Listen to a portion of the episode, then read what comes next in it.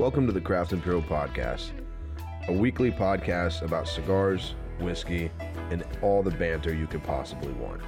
You'll join your host, the Bourbon Cowboy, the Viking, as each week we get into different cigars, different whiskeys, budget, hard to find, unicorn, you name it. The rabbit holes we're going to go down, insights, opinions, conversation, new releases from Craft & Puro, and anything else we can seem to let fall of our mouths that week. You guys enjoy this episode. Mahalo. Names All right, all right. Aloha, guys. Welcome back to the Craft & Puro podcast. You're here with your host, the Viking. and the Bourbon Cowboy. And motherfucker, we on TV. pouring bourbon. Poe and bourbon. Poe and bourbon. Romantic Romy is in the house. Hello, hello, hello. Romance Romy? Romance Rom? Romance, romance. Okay. Bro, I it just popped, dude. I he was- looks like he looks like a lovable teddy bear. Yeah. I know what was. cra- I was kind of thinking Pearl the Earl. Earl, Earl the Pearl. Earl the Pearl? Earl the Pearl. Is his name Earl? His name's Earl. Oh fuck. Okay, the Earl. I was thinking Earl the Pearl, and then you Earl gave the me Pearl. the Black Pearl ship in a bottle. Let's and go, I was baby. like, What's up? But I, I like that though too. He can choose. Earl the Pearl. Well, we really shouldn't let him choose. I You're think not Earl allowed the to choose your Pearl. own nickname. That's bullshit.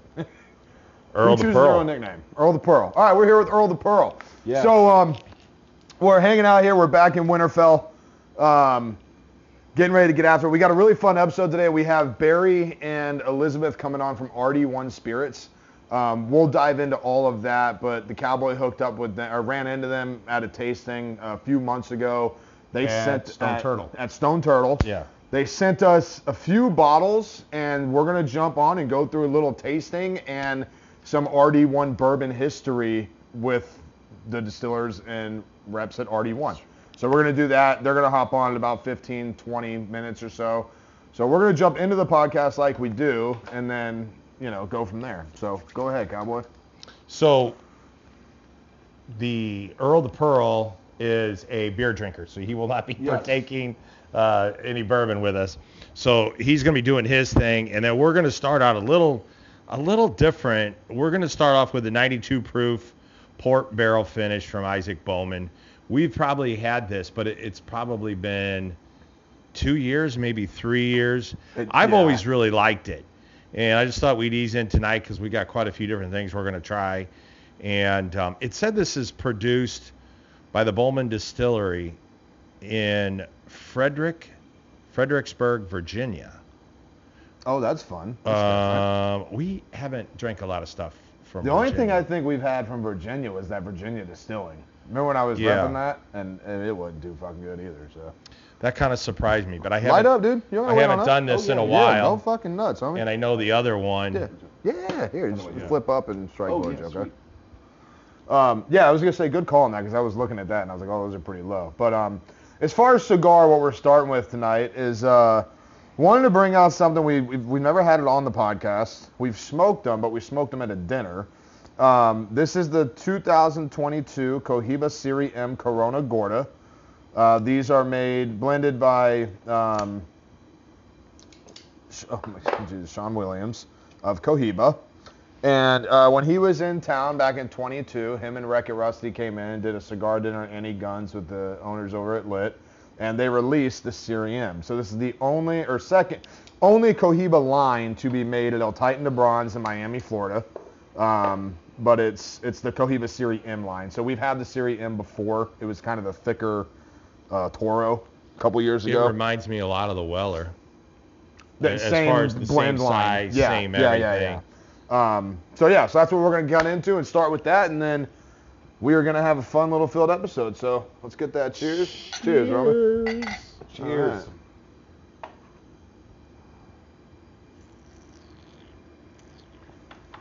Okay. So I know we joke about this sometimes, but I just totally did that. I put my nose way too far into that. And what's honestly shocking to me, I don't know if this is a reality or not, but do you think that we drink so much high proof bourbon that high proof noses don't bother you? But like, I shoved my nose in that glass and was like, whew. It caught me real quick. Well, what really surprised me is, is I would really be interesting, and I should put a temperature gauge down there. I think I will. But I, I think my basement pretty much stays constant around 65 year round. It's in the basement. Yeah, your basement. But this is by a window. So this may be the 60s. a But I'm not, cooler, I didn't get a super sweet like it's super cold. No, not at all. No, it's not nearly like um, when we did the podcast at Arrowhead and we poured that little book and two wildly different whiskeys from what it was to Yeah, but there it is a sweetness to it, but it's real mild. I mean, it's pretty well balanced. Hmm. But I still, I, I still get some proof in there. Um, I don't know if that's because it's a little chilly, but It's got a good, really good sweetness to it. You're not, you're not lying there. That's yeah, and I guess that's just the port coming out of that, the finish in there. That's cool. That's one thing I'll talk. We'll talk about again when we get into it. But you know, I'm not normally a finish guy. There's a lot of finish shit right there. Yeah, Like I don't even know what that what that wood is. this one. No, Amburana wood. It's, um, I think that is, it's a European. Let me see. I don't think know. it's a European. Yeah. Let me see real quick. Cut into these. Oh, it's a Brazilian. Got a lot. It's a Brazilian wood. Yeah. And there are some of these that we're going to, anyway, we'll get to that when we get to it. Um, No, I got it. I got it. I think we got another one. Here. so, Um, anyway, let's light these bad boys Yeah, let's up. get into these, man. All right, yeah. First podcast of the new year. First podcast of 24, and Oh, we're yes. we're lighting up. Um, really excited to do this. We've been trying to get this on the well, not trying. We've had it on the books with RD1 um, pretty much since the damn night the cowboy ran in ran into these guys. I mean, it was a simple. It was kind of a funny communication thing with with me because. Hodge gives them the business card. They email the crowd the pyramid. It's like, hey, Hodge ran into Barry, or it was Elizabeth saying, hey, it's Barry. I was like, yeah, we've known Barry for. I fully thought we were talking about Barry Strange at Stanley's oh, the whole time. Then she goes, oh no. Then she asked for the address. They sent over all these bottles. Um, and then there was one scheduling thing. They had to fly somewhere for something or whatever. And we dropped it off for today. So we're nice and cozy and warm here. You guys can see the Cowboys' new toy back there. He's got his Rabbit Air A5 burning up in the back. Um, gonna run that guy out and test him out. And I think he's gonna it's be all rather going up and moving that way. Yeah. Um, remember before I used to go to that corner? yeah, I don't know, it's cool. And it's on, you can see it's working, uh, like it's pulling because it's red, which means it's active. Um, I don't know, it's pretty sweet. Yeah. So we're going to get into that, but yeah, let's get these things going. So what's up? Have you, Earl? have you, you haven't lit yours yet. All right, while he's lighting his and we're getting a few pulls from these sticks. Um, so, Pearl the Earl, Earl the Pearl, Pearl, the Earl. Earl the- Tell us about, you know, you're my brother. Obviously, you're from St. Louis, but you have spent. Well, just obvious No, no, stuff, I was gonna say, hang maybe Maybe yeah. somebody missed the first. I don't think I said it was your brother. That's what I was going to say. I was like, oh, in case we said he lived here now, it's like, this is Hodge's brother. I don't know if we talked about that Yes. before or not. Yeah. Yeah, I thought we said that at the beginning, but Oh, maybe somebody just joined us and they didn't hear it. So I'm just recapping. But um, you've been down in uh, Florida for yeah about seven Naples years. um, slash Bonita Springs area for almost seven years, almost. seven fucking years. It went by really fast. How long have you been What- back in St. Louis? Well, you've been back here. Uh, we've been back back now almost 2009. 13. Oh, okay. 13 okay. years. Okay. Yeah, I.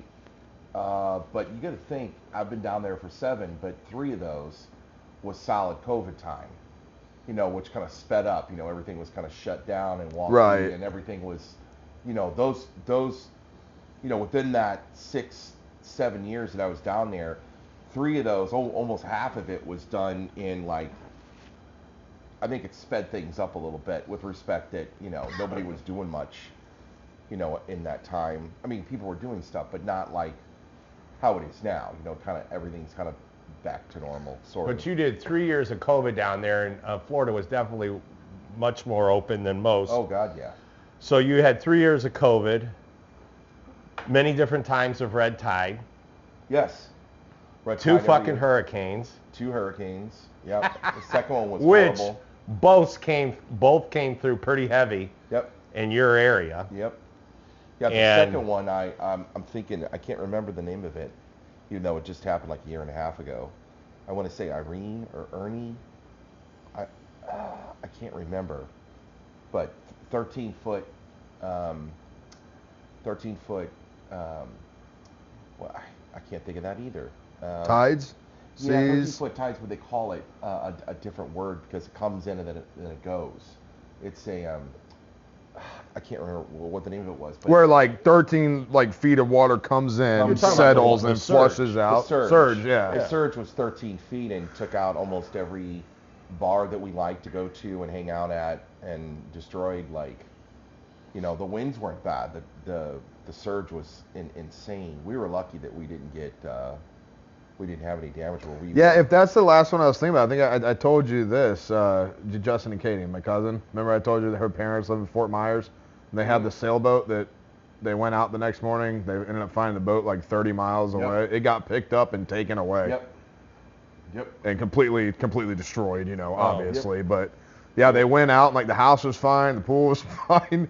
Walk out to the dock, no boat. Yep.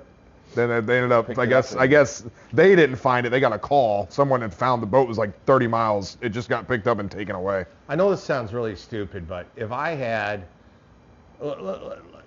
if, if I had a four or five hundred thousand dollar boat, and I had known for about a week this shit's coming, why wouldn't I get the hell in my boat and get it the hell out of there? And just Why sail would- your ass away from the storm. Okay, now I'm, I'm sure people are going to say, listen, stupid, you can't just sail out into the middle of the Gulf. Captain Ron can. You have to have a captain's license to do that. But I could follow the coastline and take Yeah. it to an area that could be a little more secure. I, pay I don't for think they knew it was going to be that bad because it, it set the hurricane set up shop and stopped moving. Had it Oh, it sat for a while. Yeah. Oh, that's oh, I guess that's it fucking be, was- weird. Which is an anomaly. It literally stopped for a certain amount of time, just enough to pull all the water in, and then on the on the the you know pull the the rotation of that uh, hurricane just stopped and it pulled all the water out and then threw all the water back on land, and it was just really really bad. Well, But I'm glad glad to have back. you here. Yep. But the seven years you were down there, we spent a lot of time in Bonita, a lot Yep. of time in Naples, but we also loved Key West, so we got Oh to yeah. spend a lot of time in Key West. And I don't think that we'll stop going to Key West. We'll No. still plan a trip maybe once a year No. to still go down there. But a lot of good times, um, I a am lot of great back, though. memories at I am Vern. really glad to be back though. It's Really awesome glad. you're back, man. I mean, we were we were sitting. I think we were sitting in here, and uh, he goes, "Oh yeah, I gotta tell you, fucking Rome's coming home." I was Yeah. like, "Oh," shit." I was like, "Oh, he's." It was kind of around like Thanksgiving, I think. I was Uh-huh. like, "Oh, is he like like staying for the the week?" He goes, "No, dude. He's like, he got a job down here. He's they're here. I got really, really, really Hell yeah, man. extremely lucky. Extremely lucky. with Hell this yeah. job. So it's a game changer for my life, and it's great. That's awesome, man. I don't know if you're lucky though, because you've done the right things. You're at one of the top water treatment facilities. You've done everything right there. You put your, I don't know, five, Well, six years in well, down there. there. was 80, 80 applicants that, that filled out that, and I didn't find out till the last time I worked, la- you know, a couple days ago, and told me there were 80 people that applied. Yeah, I don't think if you didn't do it right, you wouldn't be there. I so know. I, I think you it's made your own man. luck, and you were I the know. candidate they decided to choose. So good for you, man. Thank you. Congratulations. Awesome. Well, Hell yeah, glad to have you back. I back. can't wait to, to go to see hockey now. Yeah. and and visit all the new stuff that's going on in St. Louis. I can't believe all the stuff that's being built. My TikTok is going crazy. You know, down there I get all the TikToks from down in Florida. Here I'm like food central. There are so many different food places now that weren't Yeah, even they're open saying when I- St. Louis is one of the We, we got the new soccer team. We got uh, I don't even know. Battlehawks are back, Battlehawks baby. are What's back. Yeah, I up? heard about that. I don't know. yeah, if the Steve's UFL. Gonna, don't know. If But we're in the XFL league. Like, yeah, you like that though? Well, I like the fact that we all have XFL apparel, and we got football. so back. at least it's not like, you know, like if you're if you're wearing a Chief jersey, it says AFC on it. Mm-hmm. So if we got a Battle Hawk and it says XFL, it still works. Well, it's funny for, for fans like you and me, right? Because we were you, me, the Daltons, Gim. I think that's it. We were at the original first home game tailgate for the Battlehawks in 19, right? Was that 19? Or was it 20? well, Because COVID started in March of 20, so maybe it was 20. Like whatever. We were there. I think it was 20 because it was cut short. It happened. Yeah, remember we were supposed to be the home Yeah. game, that whatever. We've got the original oh. blue Oh. XFL Battlehawk stuff. Yeah. Now, last season we got the new XFL Battlehawk stuff. Is it different? I didn't. I didn't Well, see it, it. everything looks the same. Um, Anthony Becht is back as the head coach. Guess who came back and is playing? Um, uh, Butler. He got cut from the Steelers. He re-signed with the Battlehawks. Remind me who was He was our wideout, our wide receiver, the great one. Something, Bu- There Butler. was a real tall guy. him, him. Oh, he's okay. back. Yeah, Butler, Is- I think. Is uh, the Alabama quarterback still? AJ McCarron is the backup quarterback for the Cincinnati Bengals now. Oh wow. Okay. Yeah, well, third string technically, but I don't know what he's doing right now because their season's over, and I don't think he got invited to Dubai or whatever with them because, you know. But we'll see. I don't know. Does Um, Rock still own yeah. Oh wow. Him and Dany Garcia still own it. Garcia. His His ex-wife. ex-wife. Oh, okay. Um, but that's going to be cool. I, I'm, I, I know we're excited about that. That's that's that's going to be freaking cool. I do think it's funny though how they're trying to do the AFC NFC thing. There's the Yeah. XFL teams, the UFL teams. Um, I'm a little surprised that the teams from the XFL they kept, other than San Antonio and um, St. Louis, they kept the Brahmas and And the Brahmas ended up winning Yeah. the championship, yeah, which they were not in anybody's mirror, but Where, anyway. Where's that at? Bravo. San Antonio. Oh, So they kept the Renegades, the Defenders, the Brahmas, and the Battlehawks. that's four teams. Yep. And then the USFL teams that stayed are the Birmingham Stallions, the Houston Roughnecks, Memphis Snow Showboats, and Michigan Panthers. How many games are there a year? Well, we got the Maybe 10. Yeah, the tickets updated. We got five home games. yeah. Oh wow. And how much does it cost to go to a game? Well, it just Shit. depends on which week it is. Oh. Uh, the first week they were like 88, then the next week they opened up another section and they were 40. Yeah. And then like by the third or fourth week they were like $18 anywhere you want to sit What day do in they the play on? rafters. Does it matter, or does it change? Saturdays. Saturdays. Okay. Well, that's Well, cool. well, I, well, shit. Hang Either on. Saturdays and Hang on. Sundays last year. Yeah, yeah. Now. Uh, oh well, yeah. What's Saturday and Sundays? That's right. Uh, maybe it's Saturdays and Sundays. That's cool because we have a Battlehawks game because I get off five days. I'll have a Thursday, Friday, Saturday, Sunday every month Oh, cool. off. So I'll be able Nice. to plan and watch. Oh, we Battlehawks. tailgating. We had a couple Yeah. uh, so cold and so, and it wasn't even the, it's like 35, 40. Um, but then But- you get down there on that open parking lot, a 15 mile an hour wind. But now that we've done it, we've got wraps, we've got tents. Uh, we'll be a little better prepared, or we Where can do you start set here. shop up at? Like where? So last this previous year, the Cowboy found um, they did parking in front of the old Hess bottle plant right there. Ah. I Or- think and- know and we would tailgate about. right it's there. just that beat up old parking Yeah, lot, it's nothing. just north of the dome. Oh, okay. I think I know what you're I ordered about. that. I ordered that tent, the one with the walls and the windows. Got it in black. So do you set up and bring that? But the only thing is, is that tent with the windows. It's got grommets on the bottom, Oh, it does. Mm-hmm. Wow, cool. What does that mean, grommets on it? What is so you can tie it to the down, hold it to the ground. So the Oh. sides aren't because we saw some that didn't have grommets, and the wind is just blowing the bottom. Can't you And- can't, can't you bust through that asphalt, like, you know, digging, you know? Yeah, no, you can. But what we're talking about is like so. Um, I hadn't, I had actually not seen this until I was out with out with Hodge and Gim and all those guys. But you buy these tarp walls for your tents, right? Yeah. And then you have the grommets on the bottom, so you can put the um, stakes in them. Right. Well, they make. We were talking about it because we saw a couple tents that had, you know, four walls, door, windows in them. Oh wow. And some gym was like, dude, you can't like those. They don't have grommets in the bottom. And if you don't have grommets and you got a 20 mile an hour wind, Oh, it's like a fucking Oh, paper airplane. I It's gonna go like that. But the one I got, it's got grommets along the bottom of it. so do you bring that? yeah. Oh We Yeah, had he, like he brought three or that. four of 'em. Oh fuck yeah, yeah.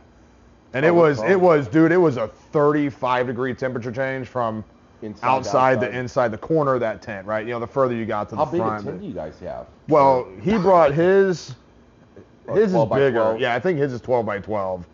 And then But we mine's taller too. It Oh, yeah. Was as big his as is pretty tall. as big as in here. Yeah. Not the peak there, but as big as. I mean, you could hang a s- uh, spinning So ball. are you planning on doing a little bit of that this year? We go to every home game. Well, right. He just Yeah. said he got a tent. So how big was yours? You got? It is I'll tell you right now. It is uh I got to prepare, man. That sounds great. But anyway, we'll have it this is it right here. dialed in.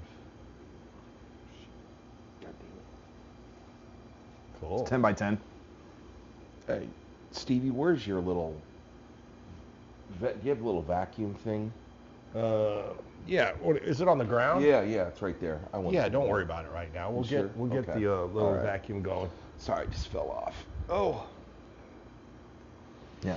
So that'll be cool. We got that. Yeah, we go to we'll go to every home game. That'd be Set great. it up. Be a lot of fun. So five home games. That's great. Yep. And then hopefully things are done right this year when it comes down to the championship and you know all things like that. What, so. were, what was our record last year? Oh shit. I think we lost Seven and three, two eight and two, maybe three. like Wow. that. And of were course, we we didn't make the playoffs. Yeah. Well, that was the funniest thing, right? So I think that n- most fans we had, we ended up having it. At, well, we never had anything less than 28,000 fans in the stadium, right? The championship game of the XFL last year, I think the attendance was like 21,000 people. It wasn't. It wasn't much of anything, you know. Wow. And that's why we laughed. We're like, you know, we were also the only stadium that, at the home opener that The Rock didn't come to. Why didn't he do that? They sent Dany Garcia. Like, I mean, nobody gives a shit about Dany Garcia, dude. The thing that I, That's- the thing I think that irks me about that, me and Janine were actually talking about it, is the fact that here, St. Louis was responsible for, and I, I'm not saying the number is perfect, but let's say 65% of your revenue and your viewership. So St. Louis helped you make the XFL, and you didn't have the wherewithal One to second. come and see St. Louis. Right. Oh. That's bullshit, man. Right. All right, so we're going to come back to that. But Yeah. real quick, Barry has just jumped in with us here from RD1 Spirits. So we're going to pop him in here, have him jump in. Uh, Barry, say what's up, my man. Hey, how's it going, guys? Thanks so much for having me on tonight. Thank you so much. Uh, Steve, do you remember Hey, Barry? Barry, this is Steve Hodges. Um, I think I met, I know it wasn't you. I met one of your reps or somebody at Stone Turtle there in Dogwood. And that's where I think my, the Craft & Puro, um, uh, my card uh, got pushed to him. And I said, hey, we should do something together. And we do podcasts. That's what we started doing. And now we have our own cigar line as well, but we've been doing this for quite a while, and I guess that's how you got to us.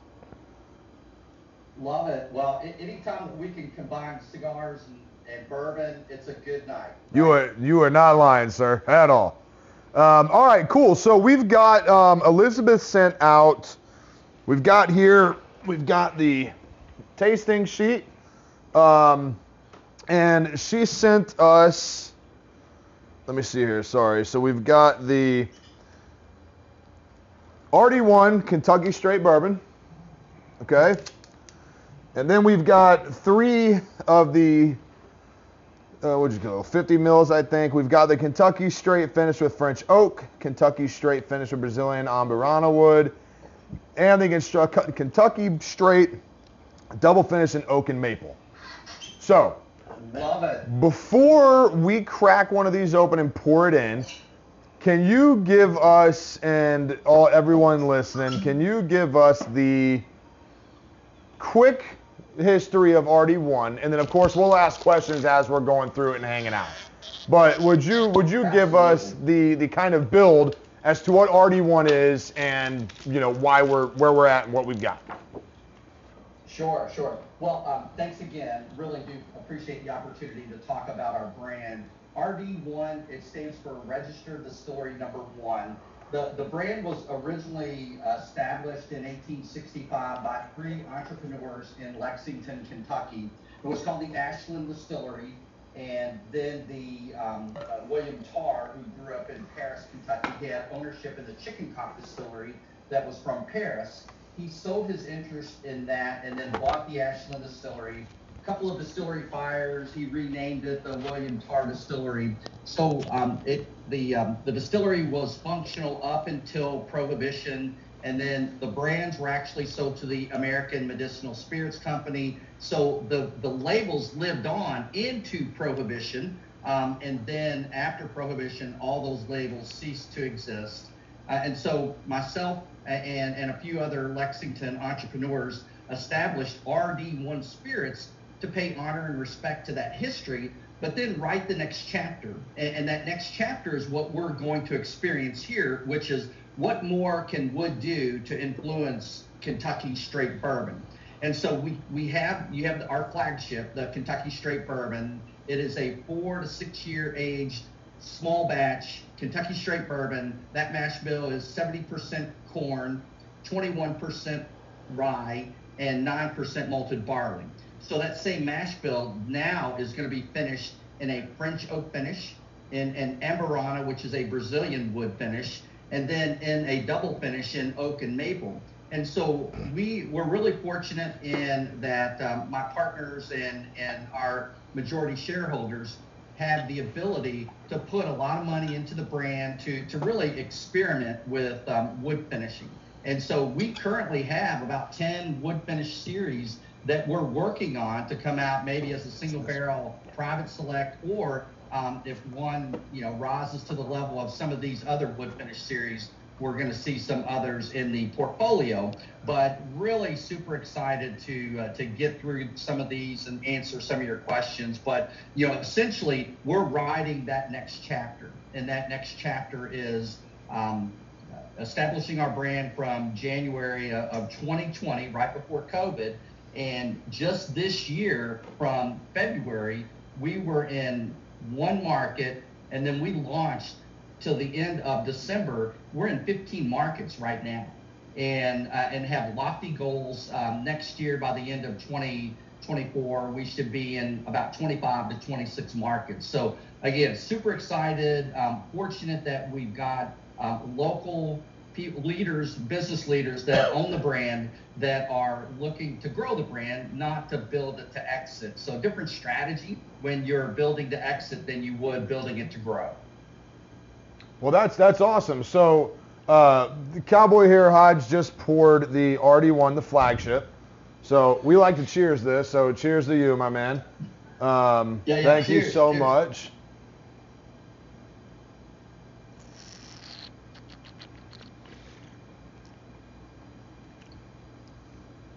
So the one thing that I think is going to be really interesting uh, about our conversation today is obviously we've got the cigar going with the pairing. So we're going to have that fun marrying aspect that's going to play around a little bit. Um, but so you said that the straight bourbon is four to six years. It is, yes. Okay. And this is just finished in in oak, just oak. Yeah. Yeah, this is just uh, oak, American oak, you know, so the, the barrel that, that it's finished in. And, and what you're getting here um, it, it is just a traditional bourbon. You know, it's a traditional Kentucky straight bourbon. Uh, has um, classic sweet notes because of that 70% corn. On my palate, I get a little of the cracked peppercorn. So you get a little bit of spice on that mid palate, but um, the sweetness is going to go in a couple of different areas depending on your palate. Of course, you're being influenced by those cigars, so you're going to get a little bit different influence than what I'm getting by not smoking a cigar. But it it pairs well. I think on that that cracked peppercorn, that rye, it, it really holds up to to a, a mild cigar. It'll hold up to just about anything. Um, but what I enjoy about this on, on my palate is it has that orange finish, that orange sweet finish that pairs well with a classic cocktail if you like cocktails. but it- it's 98 proof, so it's it has a little bit of heat. You know, it's not going to be hazmat, but it's also not going to be thin like uh, you would have an 80 proof or something around 90 proof. So it has a little character, a little boldness, but um, you know, it, it's a traditional Kentucky straight bourbon.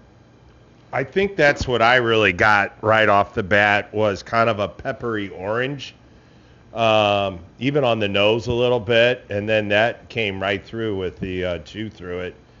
Um, I like the malted barley in there too. Um, you know, it's it's crazy when you know we've obviously we've had tons of different bourbons, but it's nice to kind of know what you're getting. A lot of people don't tell you. You know what I'm saying? To so to get, I I would wager that uh, 60% of what we do is probably around, you know, 51 uh, percent corn, and then you're you know, you're going to have rye, malted barley, wheat, whatever, uh, more wheat, sometimes more barley, um, and sometimes too much rye. But I don't know. That's not too bad. I I I enjoyed that pour a little bit. Um, wow, that's Awesome. interesting. Yeah. Yeah, I, I gotta, I gotta say, um, it's a. I like how you said it's a, it's, it's a, a good Kentucky with bourbon. I, I like that. It, it is. It's um, it's a, a killer base. I mean, it's, it's better than, uh, than some out there. I'll tell you that. You know, we, we've had some of that that they tell you. You know, we've, we've had some of those. I'll tell you, it's that four to six year, uh, that young gun or whatever. Uh, I mean, it's definitely better than that. Um, did you find, did you find the sweetness in there? I did. I, Yeah? I get a little bit of orange, but again, what I'm kind of struck by is the 70% corn, because there's a lot of them. The corn can be overpowering, and it's not very enjoyable. I for agree. Me at least. I no, I agree. That's completely so unique. I'm, I'm really liking this percentage of rye and malted barley um, that you have in here.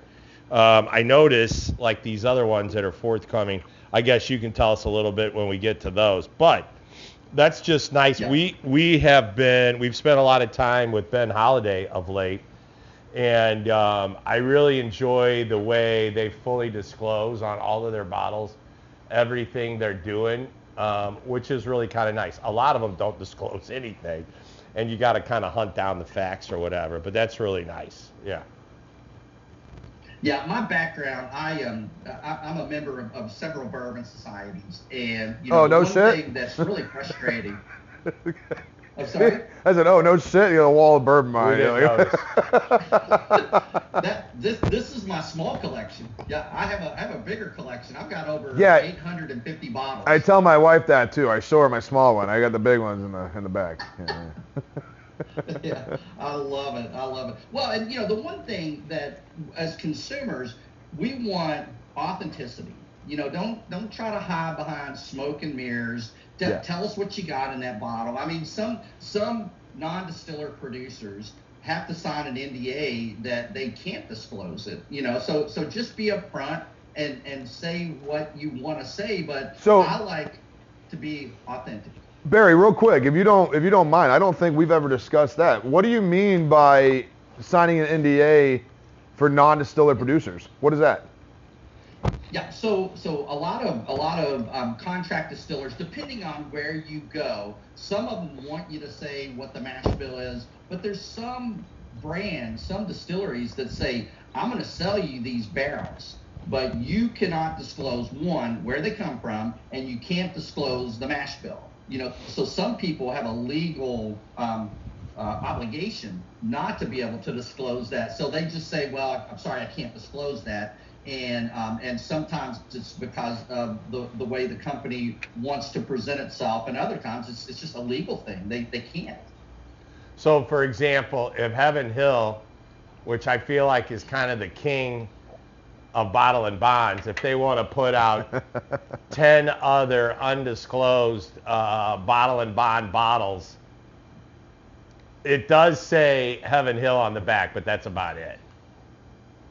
Yeah, yeah. Yeah.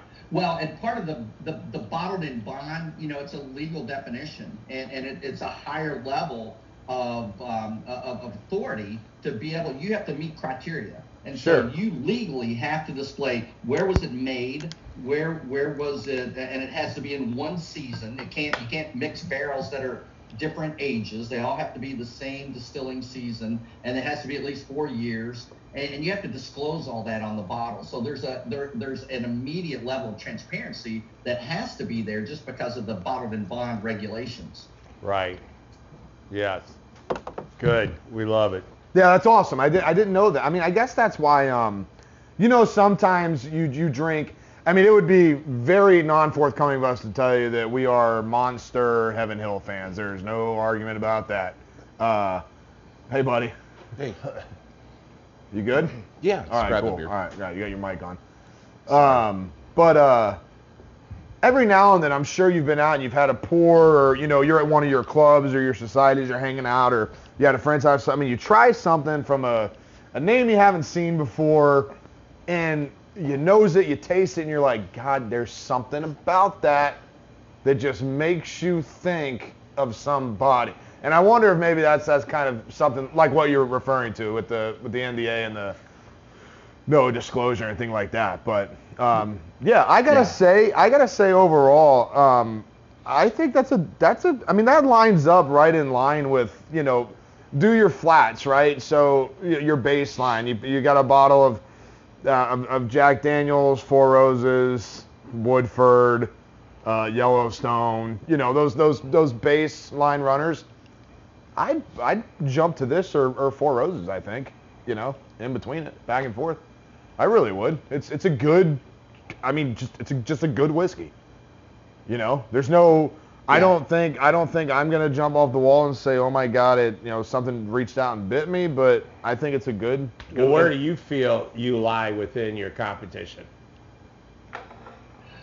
Well, I think that you know the the important thing is don't put out a product that is young. You know, you want to you want to be very careful that the first product you put out it, it better hold its weight uh, compared to other brands out there. I think really the sweet spot for me, if, if it's a bourbon that has rye as the flavoring grain, you can probably bring those to market a little bit quicker. Um, when when you have wheat as that secondary flavoring grain, it needs more time in the wood. It needs more time to, to flesh out some of those um, esters and you know some of those flavors that you're getting from the combination of the wood and the oxygen marrying itself. You know, so so it, it really just depends on the mash bill itself and how long it needs in that barrel. I, I'm a I'm a high proof guy. You know, I like I like straight from the barrel. Yeah, and and so if, if I'm drinking something straight from the barrel and it is it is young, it, it is more off-putting than having something proof down because you you can really tell some of the faults that need to have some of that ethanol that is is um, worked out through the seasons of moving in and out of the wood. So it really it depends on the mash bill, um, what age to bring that out to, and then if you're doing wood finishing, there's a significant influence on that secondary grain um, and, and the interaction of, of the wood tannin. So it all matters. Um, but you know, for me, I, I'm, I'm good with the four year and uh, I don't, once they get into that 12, 15, 18 year, to me, it loses some of the, the vibrance. It loses some of the, those sweet notes. You know, you get more of the earthy wood, leather, tobacco notes. And I like that, but it's hard to drink that at, at barrel strength because you're just like licking a barrel. Yeah, you know, we're we are very big. Um, uh, Hodge is going to pour our next one, so we'll go into that in a second as well. But um, we're very high proof, man. I would I would be more than willing to say that 95% of what we drink is not even 100. It's 110 or above. Honestly, I, is that you think that's fair? Yeah. Yeah. And I I wanted to say, like you said, you know, e- if you drink something young at 100, pl- you know, 100 whatever proof, there's a reason there's moonshine and then there's Little Book, right? There's there's differences here, okay? You know, or there's Stagg Junior and then there's moonshine. There's differences here. I found him. Yeah. I got him. um, I thought I thought he was. I thought Janini had his mic on.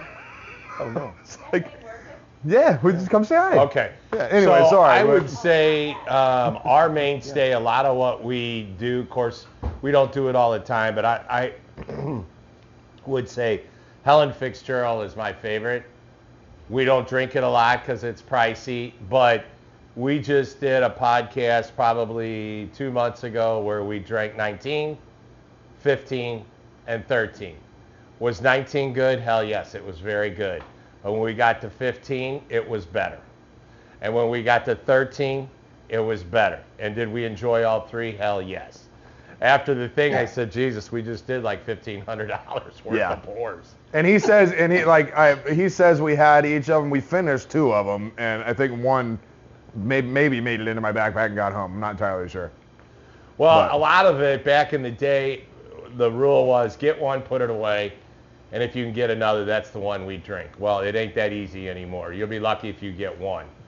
But um, we have had uh, a lot of fun with those, and then the Booker series, we always keep track of those and try to uh, taste those.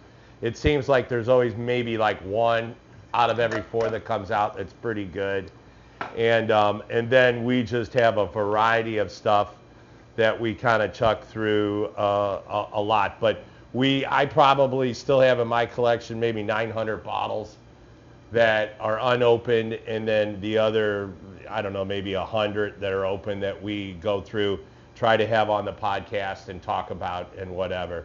So we get through a lot of them, but um, we sure uh, appreciate you coming on and talking about these. So. So why don't you lead Yeah. us into which one are you pouring? Why don't you go ahead and talk about our next one, which is the, the Kentucky Straight Bourbon with the uh, French oak barrels. Yep.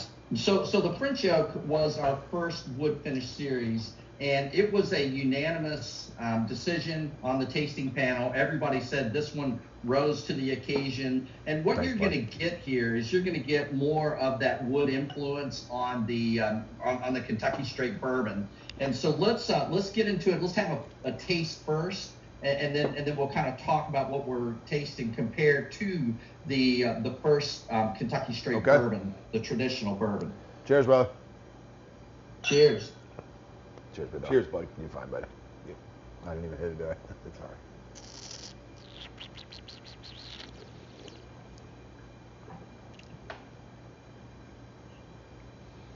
Okay, I instantly find that sweeter. Yeah. Instantly. Yeah. It's almost almost Yeah. maple leaf sweeter. I mean, in, in comparison, and- right? It's a dense sweetness immediately. I mean, what's funny is maybe 100%. because of the cigar influence, I get a little maple too on that. a I'm, I'm not bit. crazy, right? No. It literally I- my I didn't really pick much sweetness up on on the flagship. I did the, the peppercorn. I'm, I'm all there on that. I'm all about that. That that was great. I didn't really find the orange on that, but this immediately. I- I'm telling like my my my growth here, like spectrum from finding Yeah. no sweetness to bam. I put this shit on waffles, man. Like Well, I see toast here. Is that French toast? It is French toast. So you get those classic vanilla notes. You get those sweet notes. Uh, I get a little baking chocolate. You know, I, I get a little. It, it's sweet, but it doesn't hit my palate overly sweet. Right. Uh, but then I get more more of a stone fruit. I get more of a cherry flavor than a citrus, an orange citrus flavor. Um, some people and, and, and that that cracked peppercorn is gone. There's none of that cracked peppercorn in that mid palate for me. Um, and and then some people say it's hotter on their palate. Everybody's different, you know. Everybody's going to have a, a different palate, but for me, it's softer. It's more complex. I'm able to get a lot more um, complexity in the the front end, the mid palate, and the finish. Um, and it's 101 proof, so oh, higher higher than the 98 proof bourbon.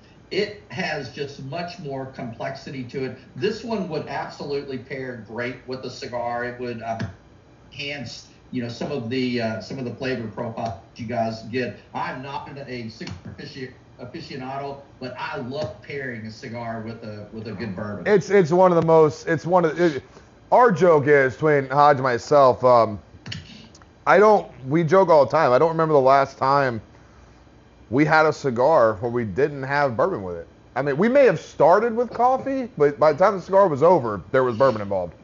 You know, um, I would like to say, and I want the cowboy to go. He's he's he's digging into this one.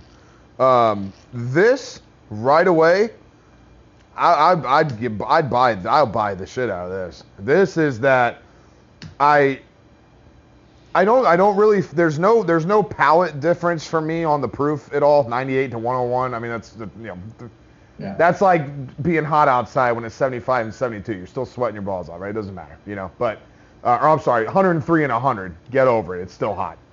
Um, but the body of this is overwhelmingly different. Not for me yes better not, I'm not gonna say that it's, it's a, a, you know, the other one was was not good because it was, but this is where I'm at. Th- This is my baseline right here. This, I'm all about this. So what are kind of the breakdowns on what's in this, as far as corn? Yeah, and- so they're they're all So it's it's still going to be 70 corn, 21 rye, nine malted barley, and and the only thing different is we're finishing each one of these three that we're ready to go into. Okay, I get one Being the first one. So so it's just that it's the woods influencing that flavor. Now, was that anywhere in our reading? Because me and Mark, here's our thing. Was that in your reading? It should it should say that. Yeah, Okay, well, good, because I'm just telling you we didn't read it. And I'll tell you why. Okay. I'm not trying to be funny, but me and Mark, and this is the, the reason why we do that, is because every, every, first of all, we do a podcast where we don't do anything. We just pick out the bourbon and we bring cigars and we try them and talk about them because I feel like if we read too much or we learn too much, it influences our thoughts. So we just want to, we just blindly want to go into it and kind of taste it and see where we go from there. Yeah, And, and, I, I, think that's very fair. And I agree with 100% what Yeah. he said. And then especially when we have this opportunity where I can put his mind with bourbon and what you know of your own company, and then we can do this. This is the best way to do it. Yeah. I think. Yeah. Yeah, I agree with you. I think that when, whenever I do um, tastings and, and I'm trying to, I, you know, bring whiskeys or bourbons, I like to do them blind. I don't like to see the bottle. I don't like to see the label. I Kinda look popping. at the color. I look at the, you know, I compare the aroma, the taste, and the finish. And, and for me, that helps me identify. It takes all the marketing out of it, and, and it allows us to be able to determine That one's which good. one's the best for me and, and my palate. Right. But I like that. So let me ask you a question. We on our show a lot. We for a while there we used to open bottles on the show, and then we have found uh, through doing this many, many, many, many, many times that the exposure to the oxygen changes things. Like for example, we've opened bottles that we absolutely hate. we'll put it away and then we'll try it several months down the road and it is completely different. I mean, it went from shit to gold. I mean, it's crazy sometimes. The oxidation level of what it does. Do you do you get that with these um, bottles? Do you feel like even after it's been opened a couple times, it even gets better? I, I do find that that interaction with oxygen, you know, once you open it, there's some bourbons or out there at pour, you know, you don't really, you don't get a whole lot, but there's some that it's just, it's, it, it needs more time open. And, and the other thing is, if you pop cork, you better let it sit in that Glencairn for 15, 20 minutes and just let it open up because it needs that. You know, once once you've opened a bottle and, and it's got more oxygen influencing it, it is going to change. I mean, Um, this is now, already after my you- third, just swirling it. It's already changing. Mhm. Yeah. Yeah. I've told Yeah. Mark this too because we'll do, we don't, well, he does, not as much as I do, uh, he does more than me, but we'll have, we'll catch the last of a bottle somewhere out for example, maybe um, Booker's, we've not been able to catch a taste of it somewhere. Oh, you definitely win that category. and it, it'll be the end. And I don't think if it's been up there a while or whatever, I don't think it it, it, it, it tastes as good. Now with us, we uh, one of the reasons, another reasons I love bourbon is we can spend a good amount of money and on a bottle of bourbon. We open it, we have a glass, and then three years later, we open it, and it's better than the day we opened it. And then two years later, we're back there again, and it's even better than the first time we opened it. But I do notice that if you catch a bottle that's been opened many times in a bar back, it can start losing some of its glamour. Would you agree to that? Yeah, and you know, I would, I would caution, you know, my friends and acquaintances is that if it's a cork, it's not synthetic, but it's an actual cork, that cork starts to around in the neck of the bottle, you better plan B and take it out of that bottle, especially if it's been eight, 12 months. It's gonna oxidize. It, it, you know, it's going to break out. And I, I had an Angels Envy um, Cask Strength, and I love that bottle. It was a very expensive bottle. It delicious. and, you know, it, it barrel proof. And don't you know, 16 months later, and I had about a quarter of the bottle, and it was it was cloudy. It was horrible. And, and so that's the only thing that, that really hurts my heart is the corks don't seal as tightly. So so if I'm not working through that bottle and I've got a loose cork transferring to a so I get a good tight seal and, and don't have that issue of it just breaking down and and and um, and being worthless. But you're talking about ones that have been opened. Yes. Okay. So we're gonna move on, but I wanna I wanna throw this out to you because it pisses me off. You know who I think's the worst at that? Is fucking Whistle Pig. Fucking damn right. Ever since Pickerell died, they fucked their bottles up. Their their corks and are horrible, and Yeah. I, I mean it's almost to the point where we don't. I mean they sell a, a pretty good product now, but man, their corks are horrible. Yeah. Funniest, funniest Yeah. thing about that. Um, one thing I want to hit on with what what Hodge Cowboy said was the most, the biggest bottle that sticks out in my memory that I will never forget about. It was probably three and a half, almost four. Well, it's 24 now, so we'll just say four years ago, whatever. Uh, we came over, we did a podcast, or I think we were just hanging out at that point. Um, but- well, no, podcast has come up in four years. No shit, check that out. So we were probably doing a podcast, and uh, he pulled out Evan Williams 100 proof white label. Man, we poured that. Uh, we didn't. I didn't spit it out.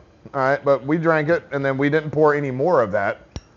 And it was in 20 uh, February of last year, in 23. We were doing a podcast. We were sitting somewhere, and he's like, "Dude, you got to try this." I'm like, "Bro, that was garbage, man. We had it.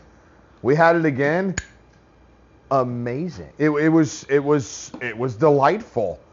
and that from that moment, like you know, because he's always talked about ever since I've met him. When he turned me on to bourbon, pulled me away from Scotch, it it literally he always said it, but it was like we haven't ran anything that sucked. We haven't hit it yet.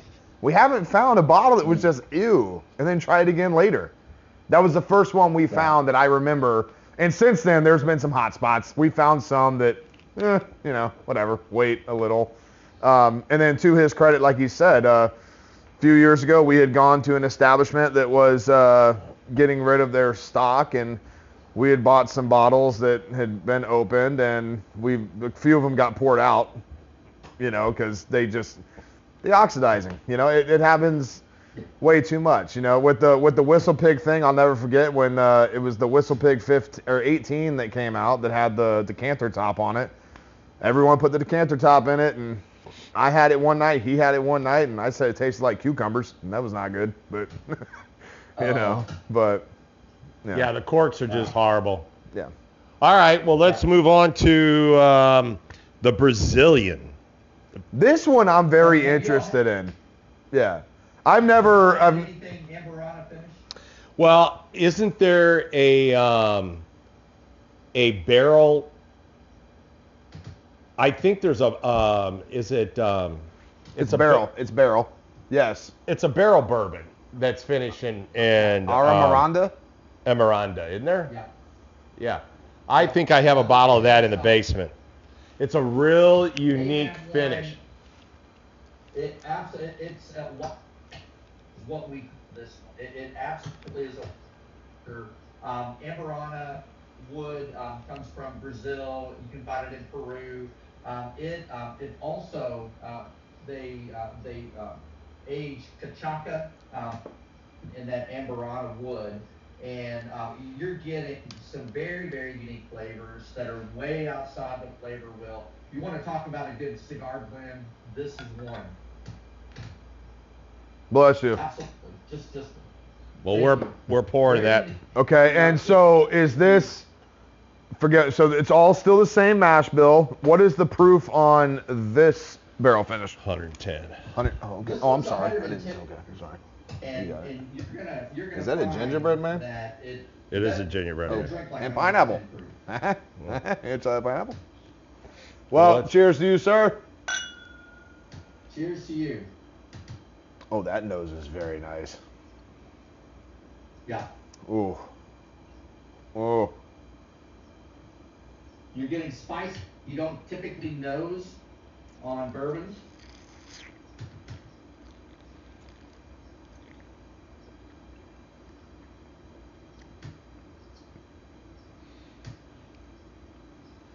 Well, you guys know by now on the podcast when we get quiet, that's because something tastes good. So because I think I'm quiet because I'm trying to pick out, it's like a prethla of So, different taste in there. Um, I remember the first time I had Yippee Ki and somebody said, "What do you think?" I said, "It's a Uh-huh. fucking rodeo in there." yeah. So Barry, I want I want to tell you one thing that that we've said about a bunch of bourbons that I I typically I think we agree on this. I don't like. I love like like the cowboy said, like Hodge said, when you put the mash bill out, right? I think that's important. It, it gives it gives people that that little understanding of what's what's actually happening in the bottle. I agree with that completely. But I hate when they drop taste notes and influential statements on a bottle, right? That, that infamous statement that always starts, when you enjoy a dram of this whiskey, so on and so forth, right? You're influencing the palate, you're doing that. This is one of the fun times where I laughed when he was pouring this. I don't know if you heard me. I said, is that a gingerbread man on that taste sheet? When you drag this across your nose, I, I smell the cinnamon, and it just it makes me think about a gingerbread cookie now, which is funny. And and part of that for me is I've always said this when it comes to lot. I'm a label whore. I'm, I'm not afraid to admit it. I, I can't tell you how many things that I bought that, that we have because it looked cool. Might not be awesome, but it looked cool. You know, that was fun. But it, it this is really unique. I again, what I'm starting to find is the the higher proof that we go inside RD1. Um, you can call it the woods. Um, you can call it the finishing with the age and year estimate being the same, the mash bill being the same across the three that we've had so far, I, I got to tell you, man, they, they, they get distinctively better the higher proof they go. At least for me, Yeah. that's that's that's my input on that. I this this is phenomenal. I like this. Well, thank you. And, and admittedly, we're hot drinkers. You know, we, we like that, that full high proof. Um, this, there, there's a lot on with it, and, and I'm kind of like you. I, I, like the visual on that taste too, uh, because we're, we're, we're visual people, and it what it does is it, it connects your brain to a different of what you're tasting, and, and it creates your memory based on what you saw there, that, that gingerbread man. You know, what, what you see, there, there's a coconut on there. There, there's, there's a cinnamon stick on there. there. There's, there's so many different things that you're seeing that you have a memory uh, of, you know, around Christmas time that is totally different than mine. So it's going to influence you differently than what that label would influence you with the tasting note. It's just I- using a different part of your brain. I almost get like um, a little bit of ginger, but kind of a woodsy, like almost little rosemary um, but it's not like your traditional rosemary, but it's like a very deep woodsy rosemary. So you got a little smoky. yeah. Yeah. Rose. And that could even, I mean, that could even be a little of the coconut uh, in there that I just am not true. Because when you traditionally think of coconut or fucking pineapple, Right. you're thinking sweet, And- juicy, almost tarty. Yes. And Barry, I But want to say... this say is real deep, woodsy, spices. you got a little taste note down here at the bottom of the pictorial place says Wild Adventure. That should be Gingerbread Man in Paradise, bro. What are you the coconuts and pineapple? What are you, what are you doing?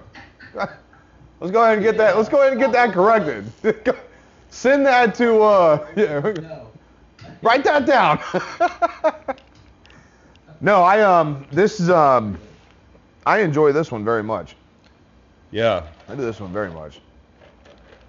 Yeah, and, and I, you know, I've tried, I, you know, I'm, I'm myself, because I, I don't want to influence you all, but, you know, now that you've tasted it, it is so complex. On the nose, unmistakably, you get cinnamon, you know, right off of the bat, but underneath that, there, there's a nutmeg, there's a clove, there's an allspice. That puts itself to that gingerbread.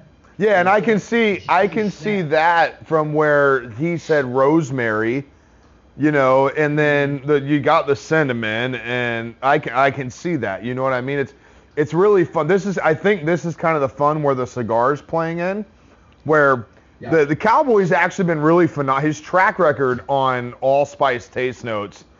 Uh, or cooking spices like the past three months have been fucking clutch. It's I actually been re- so. no, it's been hilarious.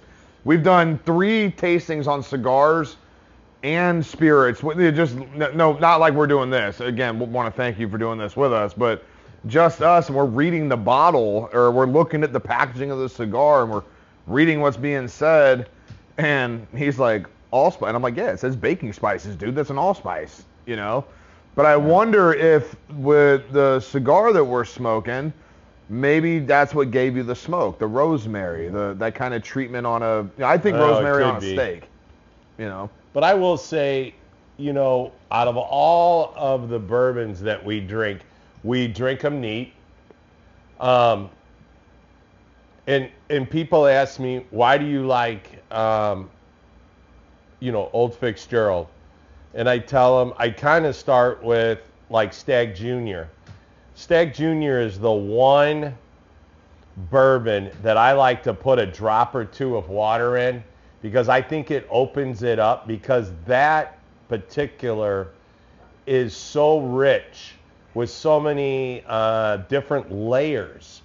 And I think you find the same stuff with Old Fitzgerald is, uh, which I don't put water in, but letting it sit for a while and whatever, there's just a richness to it. This, um, it's more like a little uh, bonanza of just all kinds of different little flavors that are hitting you. It's kind of like Yippee Ki too. Yippee Ki though is more an, a rodeo explosion when you first had Yippee Ki that hits you in the mouth, that Yeah. knocks your upper palate, and then man, it that that giddy up all the way down your throat kind of thing, you know. But this is really enjoyable. Yeah. And I don't think there's anybody out there with this other than that barrel bourbon that I've tasted with this. Well, there, there are, I think, they're out of Lexington, Kentucky. They they uh, have uh, Amburana barrels that they're finishing in. Um, Starlight has an Amburana, but those are like one-offs, so single barrels. Yeah, Starlight isn't isn't Starlight 100% single barrel projects? I think you're right. Right. So they they get they they blend a barrel and then they're like, uh, hey, who wants to buy this barrel? They they don't have core line, they don't have flagship, they don't have anything like that, right? Yeah, Okay. that's right. Okay. Yeah, Um, and, and so you know, we made the commitment that we're uh, we love touch and and feel like we've got a pretty good handle on on some influence of the Amburana wood with the flavors of the whiskey, and we we can want one to over. We have a pretty good balance here, and I think the 110 proof really lends itself out to. It's an easy drinker, but it's still 110 proof. And um, and you know this one I'm sure is pairing very nicely with uh, whatever cigars you guys are smoking. It is. right now. It Uh, is. It, it, it, it really, it, it, it has, you know, it has the, the, a myriad of spices. It has a myriad of tropical fruit notes that, that can go in a lot of different directions. And I mean, there's an apple strudel um, on the mid pack. Oh fuck. Oh, we got you here, buddy. delicious. You know, We I got love you. that- I love that apple Yeah, let me go check on that. and that cinnamon, delicious. Yeah, Yeah, I got us covered on this. you're fine, buddy. I didn't think about it, Yeah. but No, it's um. I got I, it. I like to think We just that plugged in we're good. new- We're good, buddy. We're good. I like to think that no, our lights will come back up. Don't sweat that. But um, it's really interesting how you talk about the meridian of flavors. Can you hear me? Yeah. Okay. All right. Cool. Yeah, Um, we had a little power beep. We're working it out right now. We're just fine. Don't worry about it. Yeah. We got. He's got too many things plugged in and too many holes. You know what I'm saying? We blew a few. He didn't pay for it. Get it? No, it's a joke. But uh, um, no, I like how you say that. You know, because this by far is the most in-depth pour that we've had yet.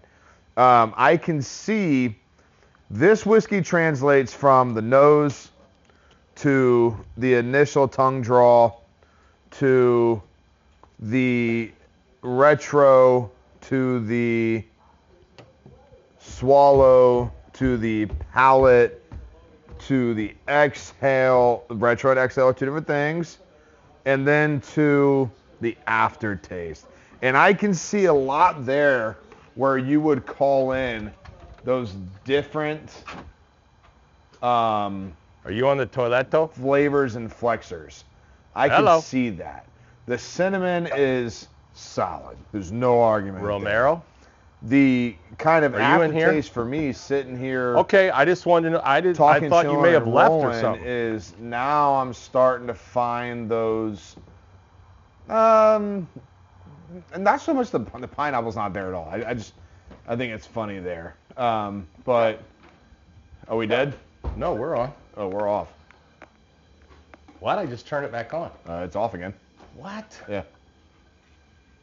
How can fuck could that be? But um, yeah. So, uh, but it's unique how that flows in and through. I do very much enjoy that. So, while we're getting our, our everything fired back up, this is fun. So our Patreon's all. This is we're we're good to go. This guy's a genius. We're just fucking fine. Um, so RD1, I, I want to talk about this a little bit. I, I would like you to Oh, put this out there if you can. Fucking sake. So, RD1 Spirits, Yep.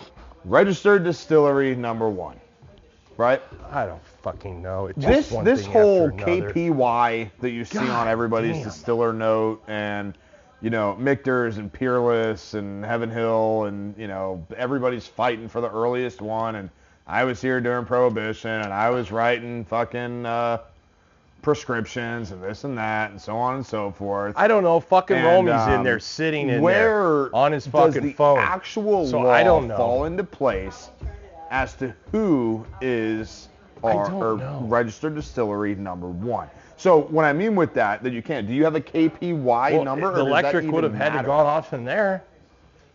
Uh, yeah, so what, uh, let's go back in history. So 1800, we've got the Whiskey Rebellion, right?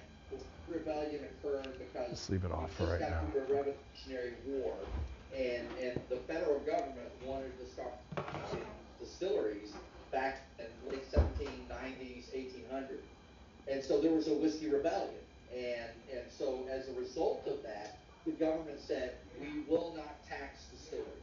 And it stayed up until 1862 when President Lincoln is his revenue to fund the Civil War effort. So what he does is he re-registers to get tax revenue. And so every tax district in Kentucky and in Tennessee, they had an RD1, which is registered distillery one, RD2, RD3, but each tax district RD1. It wasn't just one RD1. There were seven, eight RD1. So, um, so, so that you know, we didn't go that was like the DSP distilled spirits plant that is the tax designation after prohibition. So so the um, the difference there is that that's just the government's way of regulating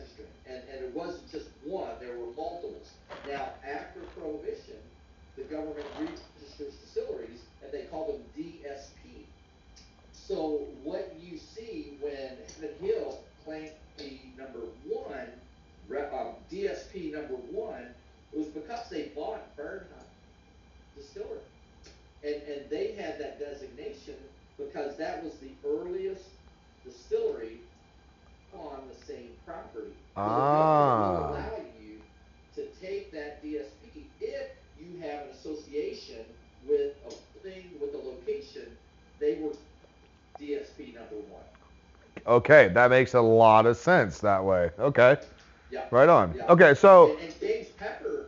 It, Go ahead. James Pepper in, in Lexington, Kentucky, is DSP number five because they are on the same.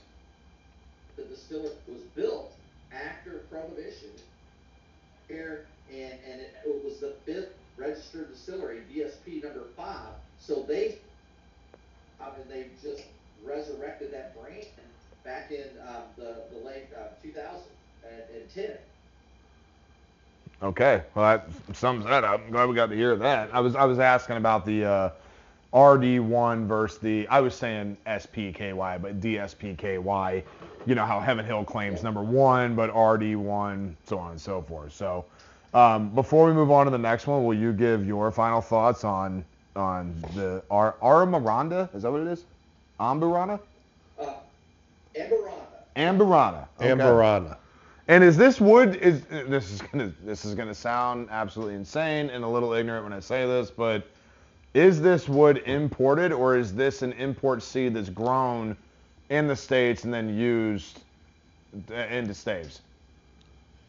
It, it is imported. It's, Nice. virgin wood that, that is imported. So is it is it staves when it's imported or does it come in by the I guess plank or log? I I don't I don't know how you ship wood, but Well, it's either staves or barrels, right? Yeah, yeah. So so that's exactly right. There are Amburana barrels, staves that are put together just like our uh, American barrels. There are also staves that are that are also and on that sheet you'll see on the Amburana or you'll see an example of what that Amburana stave looks like, and and it's honeycomb drilled so that there's a lot more surface area. Uh, do you see a, a history of the brand um, sheet? Yeah, I see it. that to you. All right. Beautiful. All right. Well, let's go ahead and. Um, oh, are you? run to the restroom. Okay. Pour me up. Yeah, keep going. He's gonna go to the uh, Little girl's room. little girl's room. I'm gonna go ahead and pour this last. The um, this is the one that's double oak, or wait a minute, double finished in oak maple barrels. Yes. Yeah. This is the one I remember the most when we, when the rep, and do you know that rep's name here in St. Louis that I was with? Um, I want to say there. I, I think uh, in, in St. Louis, isn't it? Is it Lohr's and one of the um, one of the distributor? Oh, it was that okay. are, I uh, get you. It wasn't your personal one. It's one from Lohr. So that's who you go through. I- I- we do, we do. But did, did you have our national sales manager, regional sales manager were at a, at the, a whiskey event there? So I don't know if it was one of the events that you saw them. No, he just happened to. I was sitting at the bar, and he walked in and wanted to talk to Nick, the owner there. And um, I don't think Nick had the time, and me and my wife were sitting there, and he was pulling out all these bourbons, and Janine's looking at me like, "Are you gonna talk to this bourbon guy? You know, you know a little something about bourbon." And we're doing a bourbon pour, and he was like, "Hey, how you doing?" I'm like, "Good." He goes, uh, um, I said, "What do you got there?" I, I'm kind of a bourbon guy, and the next thing you know, he's like, uh, "Nick, do you mind if I sample these guys?" He's like, "Oh no, go ahead." And Nick knows me, and um, so he gave us the whole spiel there, and I gave him my card. I told him we have a cigar line and whatever, and he was super nice, and we sat there with him for probably 30, 40 minutes and tried all of these, and uh, that's kind of how that came about. So. Well, I'm, I'm positive that you either met Whitney Radkin or you met Mark um, Lone, who's uh, we're both our, our national. Se- that sounds like them. They're gonna these bottles go and and and preach. Because normally, like I, that's what they do. Yeah, because he was like, he's like, well, I represent R2D2 or RD1. R, RD1, and I go R2D2 because I'm a big Star Wars guy, kind of, not really, but anyway. And it kind of sounded like he goes, no, RD1, and I'm like, oh, that's interesting. And we had a great conversation, and I'm glad we all got hooked up with it. So anyway, Yeah. without All right. further ado, Well, let's and- try and this. now, All right, so, uh, Barry, cheers to you. Before we go, here we go. Well, wait, cheers to you. Cheers, buddy. Cheers. Cheers. What do we got going here, Barry? Well, so this double finish in oak and maple, It smells like uh, candy, dude. a very very sweet profile on the nose. I mean, you you unmistakably are gonna get maple on that nose. Or taffy. Yes, I, Yeah. I'm a big pecan guy. I can Okay, see you you say that. I can I can say, I can smell that now. Not yet. We're just nosing it. Haven't hit it I'm yet. just a big pecan guy. I ate a lot of pecans, and that's what that. All right, let's get it on the lips, boys. Here we go. let's get it.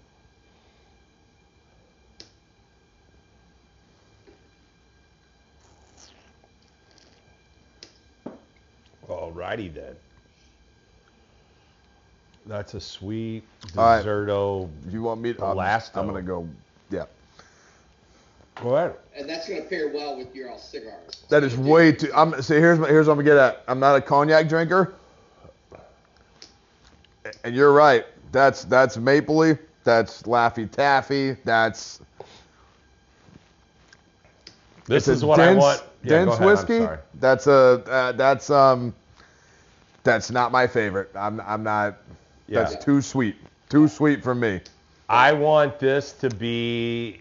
Um, if we do a lot of pairings with, um, there's a a restaurant here in St. Uh, St. Louis, down in uh, St. James, Missouri, Sybill's. It's a five star. She's been the top restaurant. If I was going to tell her to make a dessert, it would be apple a la mode with in a um, a little cast iron with some vanilla ice cream and pour some of this shit in Oh, there. now you're talking. Yeah, right. Yeah. Or a bananas Foster Oh, with that. Yeah, let's fucking go. I want this shit with my apple ice cream a mode Bro, because this is for me the ultimate fucking dessert. I mean, holy hell! It's just so sweet, Wow. but I can just see it with um, a little apple pie and a little. And I don't know if I'm upsetting you or if, if you get it or whatever. But you c- complimenting it. I, I just I feel the same way. I'm like, um, now don't get me wrong. If you're, it is an awesome pairing whiskey. If if you if you're someone that is smoking an incredibly spicy, you know, a double a Hero, oscuro kind of cigar that you need something to bring it to bring the potency down a little bit, dude. This this is that walk right here. I'm not arguing that at all. It's not bad, but that is way too much sugar for me. That like I yeah, that is, I think we, uh, of course, we're gonna we're gonna keep running through this, but that that um, no, we're done. like That was the last one. that was the last one. I can see I can see this, like you said, it's an apple a la We're gonna keep I'm running. like, I'm like, well, we're at the finish line. I'm like, uh, this is this is a dessert whiskey, hundred percent. I I don't argue that at all. This this is not. Um, I mean, we're gonna enjoy th- th- these these pours here, but th- I just don't see this as something that you can sit down with and drink. Is this something that you sit down or uh, what? So when when when you profile this glass, where do you put this glass? Like where where's your designation for this glass here? Yeah, so this one, this one is for that that naive whiskey drinker. This is for that 21 to 35 age demographic that's just exploring cocktails, that that's just getting their feet wet into bourbon, handle that straight bourbon because the rye kind of hits them hot. You know, that they get this fire on their palate.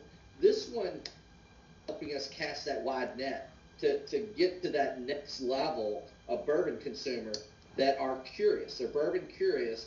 but They can't handle, like you and I can, that high. They, they need something that is sweet on the palate. This is a cocktail and a pour without simple syrup. Right. Yeah, You put a little crushed ice put on this and hand this out to the girls, and they're oh happy. shit, no doubt, no doubt. Yeah, yeah. So you know where where I pair this, you talked about pairing it with a sweet dessert. I actually smoked pork belly, and and then I reverse it out, and then I pair that with this. Incredible. I could see that. pork belly and this. Yeah, yeah. That, Yeah. that savory and, and that sweet. It is. And that, that buttery fat melt off with All the right, pepper. stop. I Yeah, haven't had hey, dinner come- yet. hey, well, I'm already wanting some barbecue. uh, yeah, man. That's, so, are you a cigar smoker? Yeah, I am. I, make make sure that because make sure that you send us your address. We'll get your package out tomorrow. Yeah. Oh, I love it. Of course. Got it, man. I love it. Uh, Because just like trying to get the word out for you, we're trying to get the word out a little bit. Not so hard, but you know, it's nice for guys, you know, through the industry is like, hey, oh yeah, I know Craft and Puro. I've tried their stuff. I really enjoy it. Um, yeah, I, I that's fantastic. I that's funny. Yeah. So, what will be really fun about this, I want to do, we got a couple more questions for you, um, but I want to finish these pours, and then after we've had the, not escalation, but the different expressions done with the same mash bill, little proof dance off, which was fun. We're going to have a pour of the flagship when we all get done. And then come back and kind of see, did it change the flagship at all? Yeah. I think that'd be kind of cool. We have, I don't, we haven't done that. I, I read about it. I, I think it's supposed to be fun, but I don't. Bourbon nerds are the worst. Okay. But um, so, where is uh, where is RD1 going, man? Or where is your distillery? We've got a got a gift shop right now in Lexington, Kentucky, down in the distillery district. So if you're the distillery district, Jennifer's there, the Barrel House is there. We're in that location. We're um, we're we're partnering up with the Western Kentucky Distilling Company. So my partner, um, who, who's a majority shareholder, is part owners in the Western Kentucky Distilling Company. That's in Beaver Dam in Ohio County, um, in, in western part of Kentucky. So the ones that are laying down bay, we're you know we're producing tens of thousands of, and, and again looking to continue to move this brand national. Um, you're gonna you're gonna hear um, some things up in next several weeks. That's going to be some really major announcements. So stay tuned. You know, check into RD1 Spirits. You can sign up for the newsletter. It's out on Facebook and Instagram. But we're we're excited because you know we were fortunate part of the brand that we found the right mash bill, which are these barrels. This is the mash bill that we liked the most, that we found had influence when we did wood finishing. And um, and so we're laying down the same mash bill right now. Every day we're laying down new make with it.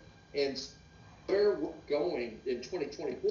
Yeah, go ahead. Okay, so you just said that you found this mash bill. So, are you guy who who's doing your distillant? You're out of Owensboro. So I, I know you can. Oh, okay. Yeah, all right, right on. Yeah. Yes. Okay. Yeah. Steve. And, and Yeah. so That's where that Dad's same from. master distiller. Owensboro, Kentucky. Jacob Yeah. Where Dad's from. Yeah. Yeah. So Jacob Paul Well, is duty. the master distiller for Western Kentucky She's in Distilling Paducah Company. though. Oh, okay, cool. So who con- who else is under that umbrella? under um, Western Kentucky. Yeah. Um, well, they just uh, opened up and started uh, producing mid 2023. So in July Oh, of oh, okay. 2023, Okay. they they've been laying down barrels. Okay. All right, cool. What do you got, Hutch? Um, where are you? Where are you? Where's your home base? Where you're shooting from right now? I, I live and reside in Lexington, so right where our gift shop is. Um, you know, being the uh, and, and my uh, my role with the company, I'm, I'm the co-founder, and and, and I'm the national brand ambassador. So I'm going to be one to the national market. So it's going from 15 markets up to 20, uh, 26 markets, be going around the country and work Thank you, buddy. markets and tasting events and, and larger scale on-prem events. Okay, Okay. well, yeah, you're going where So I'm going. a Go quick nuts. question. Um, where and what's going on with Justin's House of Bourbon? Is he open? Uh, they, uh, you know, they they stopped um, when when you know when all that went down. They they didn't, you know, they were closed until that whole thing got stopped. But uh, they they and they're still doing the vintage spirits. So is Uh, that just a matter of some improper paperwork? you know, here's the thing. You you have to do the right paper. You can't, you can't especially with with the government with a the right thing. And I, I think that it wasn't fraction that was a sentence, but um, all that comes back to bite you. If, if it was, I mean, everything that I read, it was, uh, yeah, improper documentation.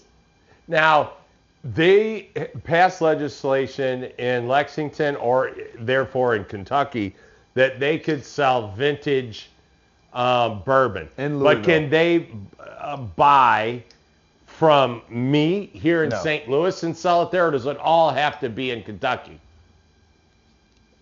That's a really good question, uh, and and it's only in Ken- you're you're exactly right. Kentucky is the only state that has passed this vintage law, and and so as I understand it, I'm not an expert, but as I understand it, you can buy through a consumer that wants to bring a vintage bottle, and that vintage bottle, from what again what I understand is if it's not readily available in the distributor, if if they if Justin's or retail calls and says, um, RTC, Eagle, do, do you have any Eagle Ricker? Do you have any Blantons that I can buy? No. Okay, then I can buy from a consumer.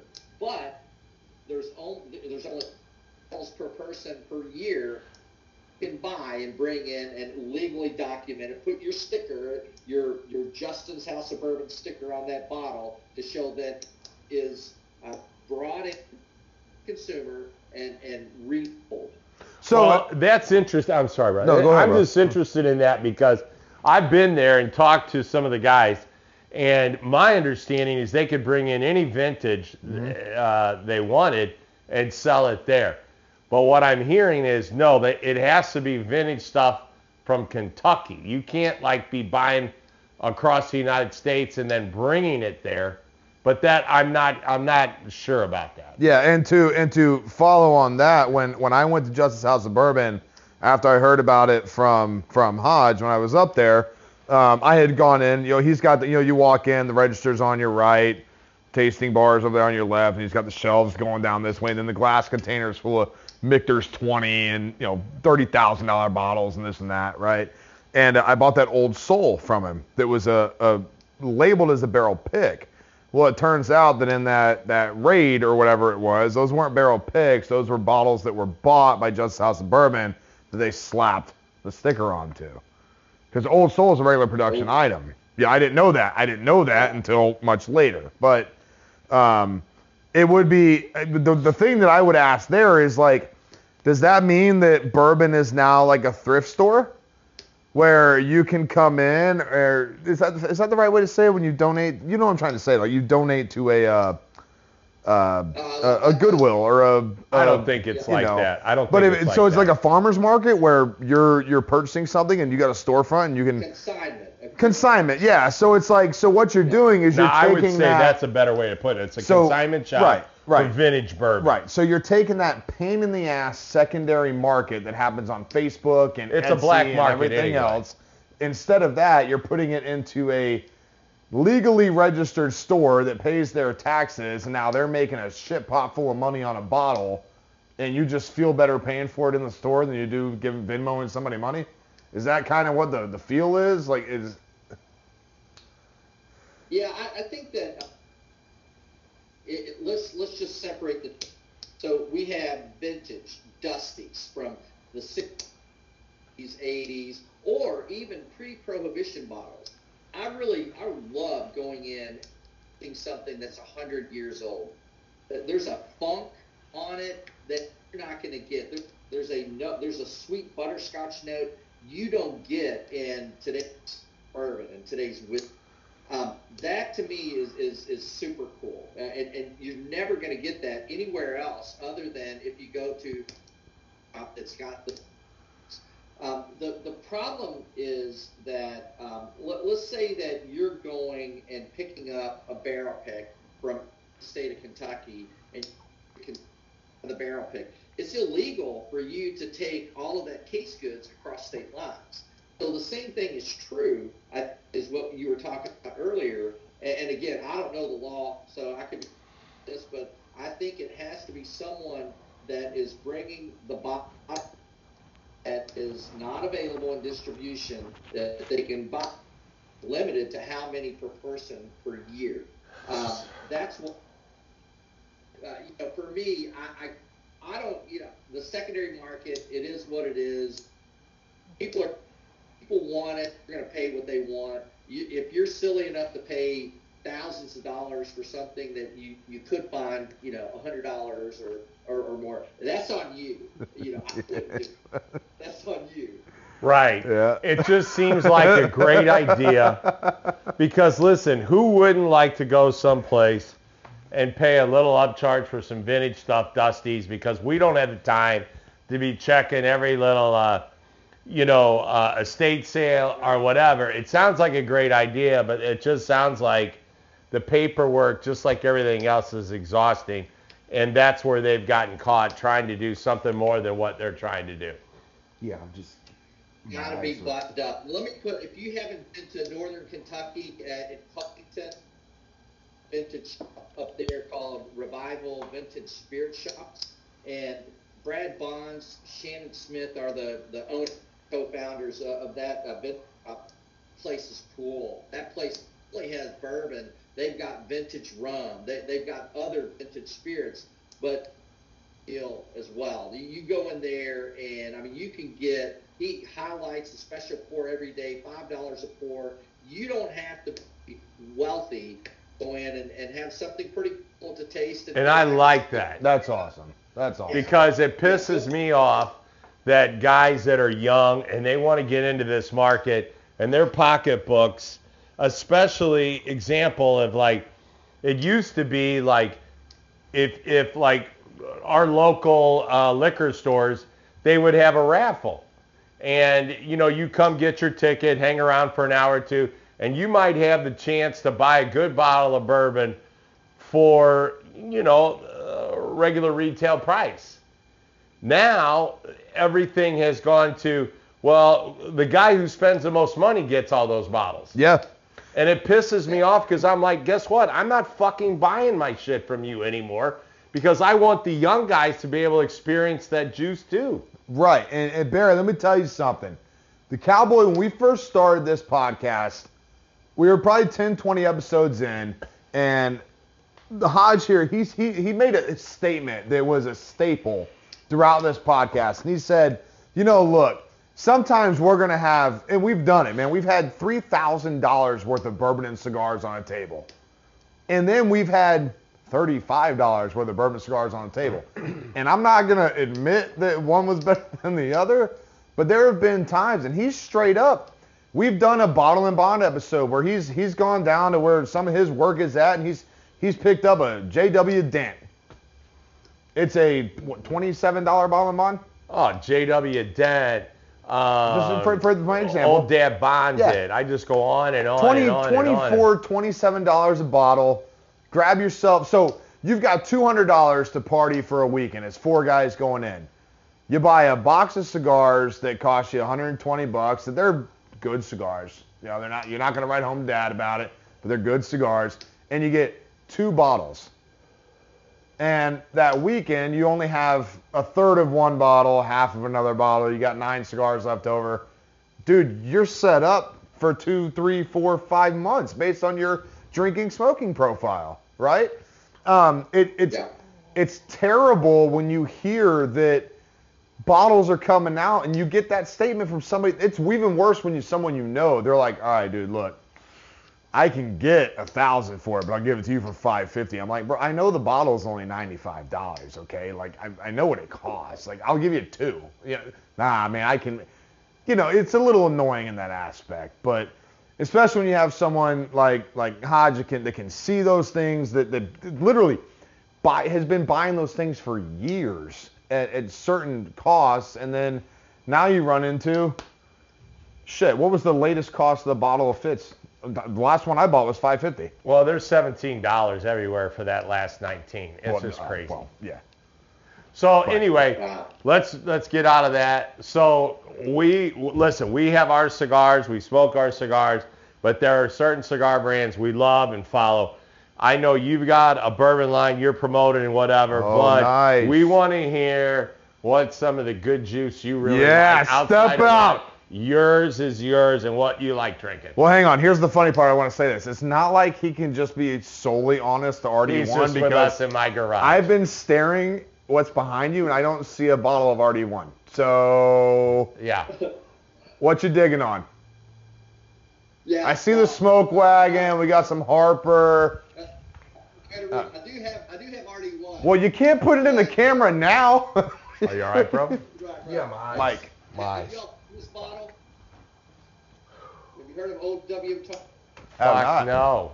That was our that was our first release.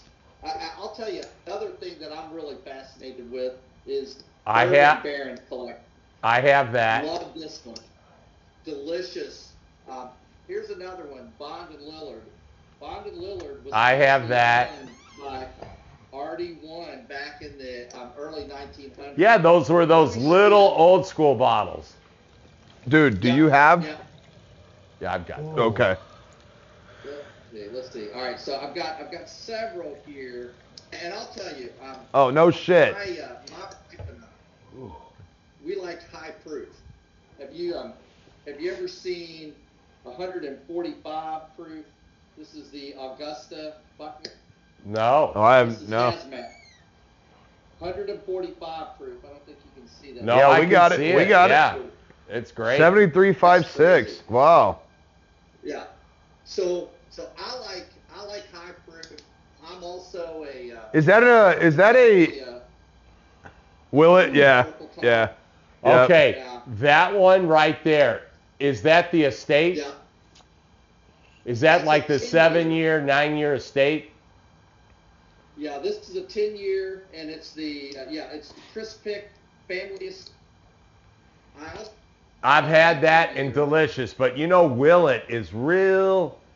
They're kind of, they're kind of a secret little thing.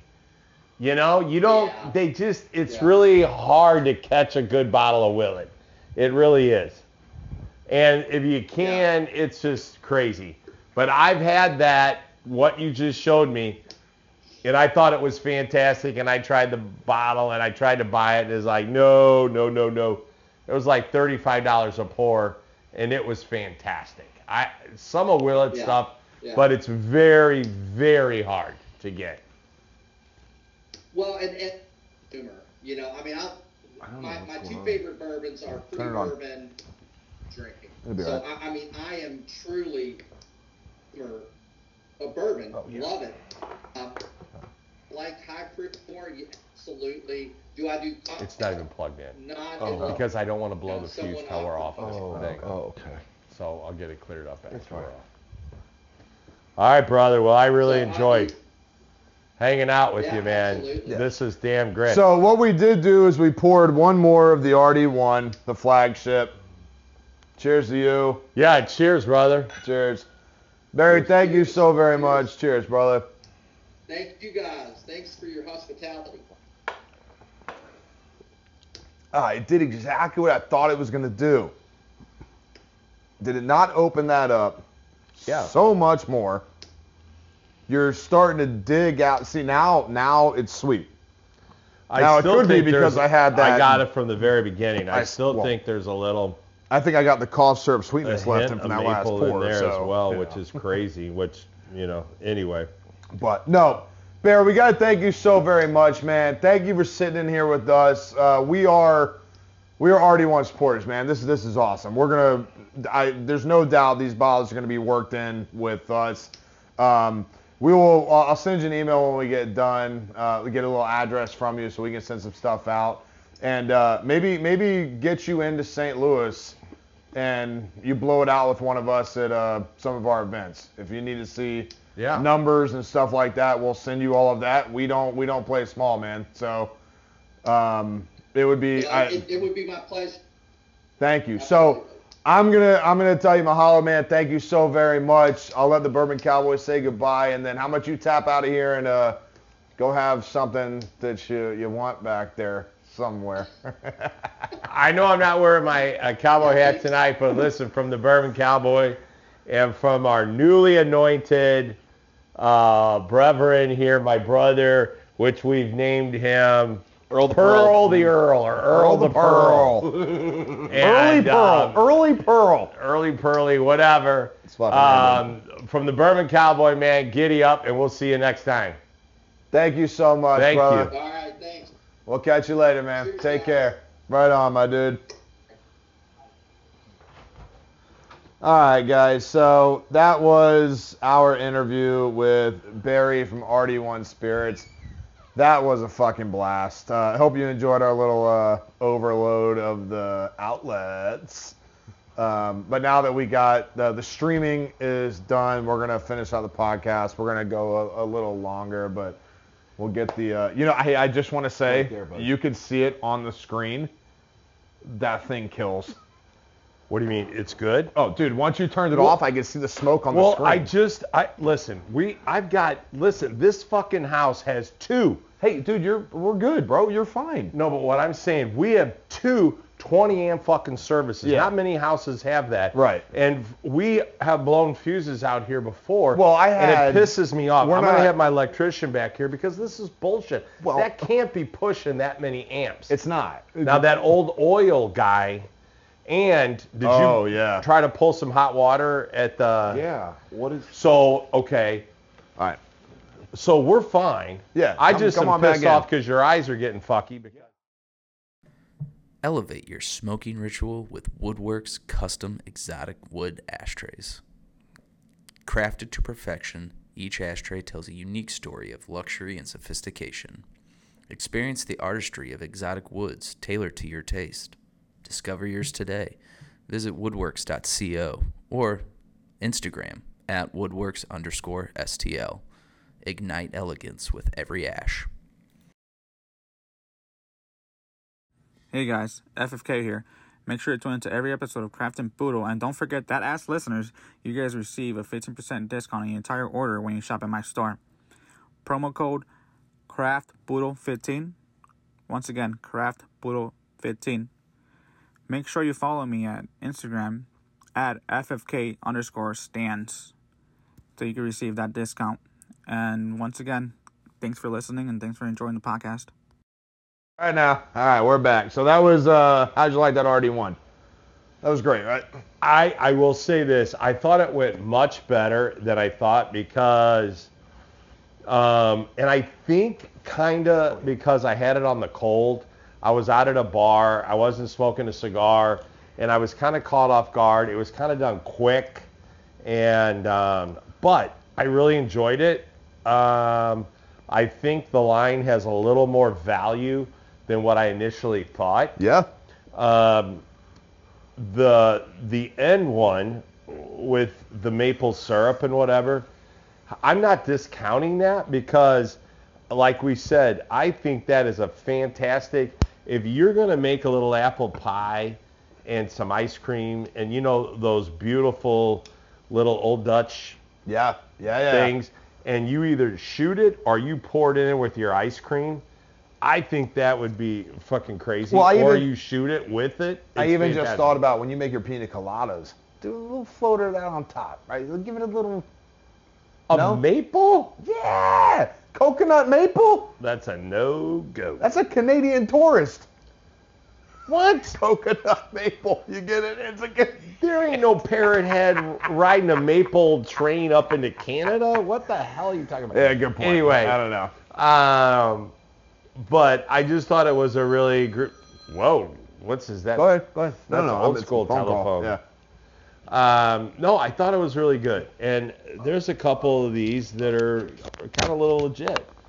Um, and I enjoyed it, and, and I thank these guys for um, sending us to. This is one of the first few companies I feel like that let us kind of in on the evaluating and send us some stuff. Because normally it's out of our pocket um, to talk to you guys and bring this shit to you, and out of our pocket to talk to you about this and bring it to you. So I was really excited about it. What'd you think? It was good. It was fun. It was um, seemed like a really nice. How time. was your Miller Lite? It was good. Mean, like, Do you find any difference in the Miller Lite? Nope. Consist- consistency is key. It's uh, watery. Well, what do you think about your cigar? That is the Moon Tower, our It's event good. cigar. Really good. Yeah, I enjoy fantastic. it.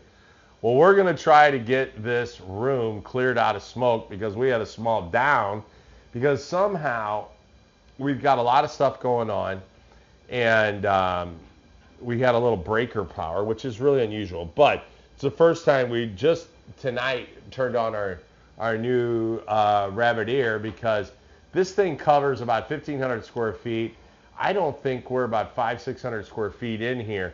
So I wanted to have this venue over the next three months for the Chiefs, the Battle Hawks, whatever the bourbon events and podcasting were due available to us because it gets limited, uh, you know, um, for all of what we do over the winter. So I think this is going to be a great venue. And Mark is probably taking a squirt, so we'll get him back in here and then we'll break this all down. But so we've got some upcoming things. We've got to recap everything. You know, our our Chiefs finally did win another game, and you know we've got this Sunday game, which of course we don't really know what's going on. Probably That's right. We're back to football win. talk. But I'm just trying to recap Yes. our going out on what's going on. The Chiefs did win. They looked a little better, and um, but it looks like we're going to be the third seed unless something really weird happens, which I don't know what The could possibly only, so happen. here here's what I what I was I was listening to the press conference today with Andy Reid and uh, the commissioner, and Just leave that. there is lit, literally there's no way we pass the third seed. We just simply can't. okay. Um, it, so we're there. Uh, the biggest deal that we're settling in with is, um, what we want is we need Buffalo to beat Miami. That's what we want, because we do. If Buffalo beats Miami, we host Miami at Arrowhead, and we win that game. There's no argument there. So, um, oh, we could turn that up, dude. We you turned it back on. We haven't turned it up. Okay. Where's your remote? Turn that guy up. Playing with the rabbit air here, so we're gonna go. Oh no, not that one. Yep, that one. I'm gonna need to get a rabbit sticker like Psycho There we go. Rabbit, like a sticker. You go ahead and close that garage. What is it? Psycho Bunny now. or something? Psycho shit? Bunny. Yeah. Bunny, Yeah. Yeah, nice little But- fucking Psycho Bunny. So that's what we're looking at, man. So to to recap, and we we did the tailgate at Arrowhead. We hung out, had a great time. We were at uh, um, Outlaw the night before, hanging out with Wreck It Rusty and his beautiful bride Colleen. Then we had, dude, we had some great barbecue that night. uh, Hog Oh, Jaw. at the at the at the um, Arrowhead. No, no, no. We, on Saturday we were at Outlaw. Um, Kendall came in and say hi to all of us, and then we went like literally. You walk out the front or the back or the front door. You go around the building and you walk into the greatest barbecue store. Fucking north of here. I mean, it was amazing. They didn't have hush puppies though, so I kill them on that. Who serves barbecue and doesn't have hush puppies or cornbread? Texas toast? What is this? Longhorn? What the fuck are you talking about? Like hush Bogus. puppies? Like- no hush puppies. They have no hush puppies. Anyway, so let's draw. That is a plane outside. Oh, oh. So I do I do want to ask this overall, Cowboys. So where Yeah. would you place? You know, we asked Barry, talked with him.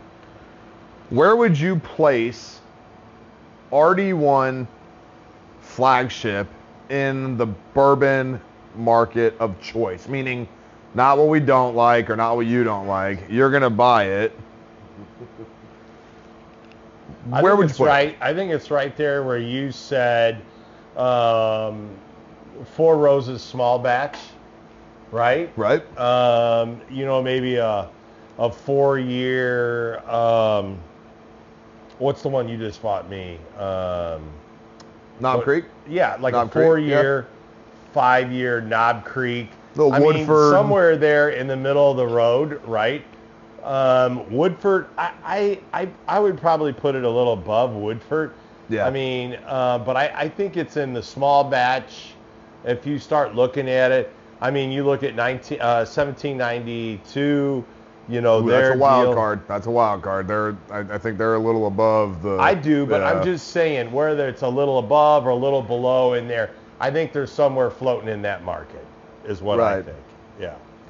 Uh, no, I agree. I think it, if you put that in that, I was trying to think of all these when we were talking, but I was more curious than I was talking. But you know, you have like Jack Daniels, Woodford, Four Roses Small Batch, Elijah Craig Small Batch, Yellowstone 96 proof or whatever, RD1 flagship. Like I'm, if that's what's there, I mean, my, my toss up is, you know, Four Roses or RD1 in, in that collection right Yeah. there, you know? Uh, and these bottles range, I mean, they're anywhere from 31 to 70 is the bottle cost. I actually think the most expensive one, we should have asked this, but I, I looked them up. most expensive one is the one we don't like. Or shouldn't say don't like, but No not shit. not to drink. Yeah. And it's at 99.9. yeah, almost 100 proof. Huh.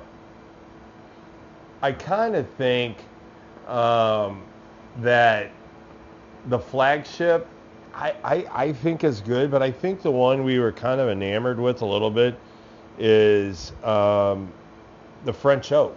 Yeah, that one that one took me. That was a 100% step above the flagship. I mean, that's 101. It's a four year. Um, but this, the whole thing about it for me was a little different. Like, I don't think we do a lot of 70% corn.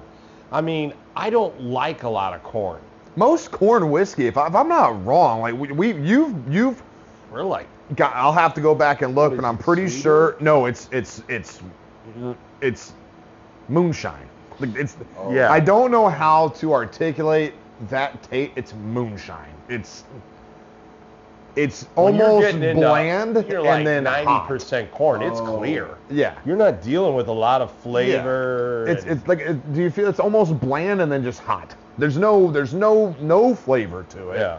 You know, and honestly, when you look at that RD1 bottle, that's it's a honey color, maybe. Yeah. It's not it's not it's not crazy built up. So I guess for me, so- I want to over frickin' do this sh- shit. I mean, not that that shit. I'm just saying I don't want to overplay it. I just think I, like I said, I, I was pleasantly surprised um, that I was in the medium zone with it, and I, I really thought there was some value to it, and, and I think we just leave it at that. I mean, I agree. yeah. All right. Well, I guess that's gonna go ahead and Let's wrap up just episode finish these. 160. I didn't get to ask him what cigars. I was kind of wanting to ask him what he, his cigar wise. We didn't get to it. though. Oh, we'll, we'll email him and find that out. Um, for the Patreon, stick by it. We're gonna do the uh, cut it and light it or let it burn. We'll do that with the. Uh, well, how did you before we cut that out? How did you think the cigar did across all? Well, again, I'm going to say um, I want to apologize to my Cohiba because I know this is a, um, a very nice cigar. I just have had to yak. I've had to set it down. We've had a lot of small emergencies, We had- the power outage in and I haven't had to give it the love that it deserves. Um, so I'm a little taken back by giving it a, you know, yippee ki or whatever the fuck I do. And then I'm trying to get this, you know, like uh, small Club 54 label off of it, um, which now I have off. Yeah. Well, I think that was an awesome episode. That's a cool picture. What um? now, why do you think when he saw us, was it grainy like that? no. It was clear as a bell. It's as clear And as it is right there. And he was seeing himself as kind of grainy, like that. Well, uh, well, no, probably clear on his end too. It's just the video quality here is not matching the HD GDF And is it because the of, our lighting in here? No, it's because uh, you have a 4K TV versus 780 HD on the laptop. So we need to upgrade your laptop. But I could put another modem in it, I but didn't no, I I'm think that's asking. fine. I think we can do just fine being grainy. They don't see it that way. This is us. It's, it's Well, because we probably don't want to be too clear anyway, because right. Because we're good looking enough. Exactly. leave it, leave it to the imagination. anyway, all right, guys. So if you're on the Patreon, if you want to see this video and enjoy the entire bourbon selection behind Barry today and his entire walk off, head over to our Patreon. It's patreon.com/slash craft and puro. One dollar and three dollar amounts. Jump in, enjoy the entire thing. Um, from the Viking Mahalo, thank you guys so very much. If you're on the Patreon, stay tuned for the cut it and light it or let it burn, and uh, let the Bourbon Cowboys... oh wait, What? Pearly Earl. Early Yes. Pearl? Early Pearl? Thank early you Pearl? for letting Early me sit Earl? in and just listen to you guys. Like How was that moon tower, man? Can you like take a draw off it so the camera can see? Like you do it real dramatically, like this? Like, like on like pussy on Sopranos. Oh yeah. Oh. I could just see the beginning of Sopranos.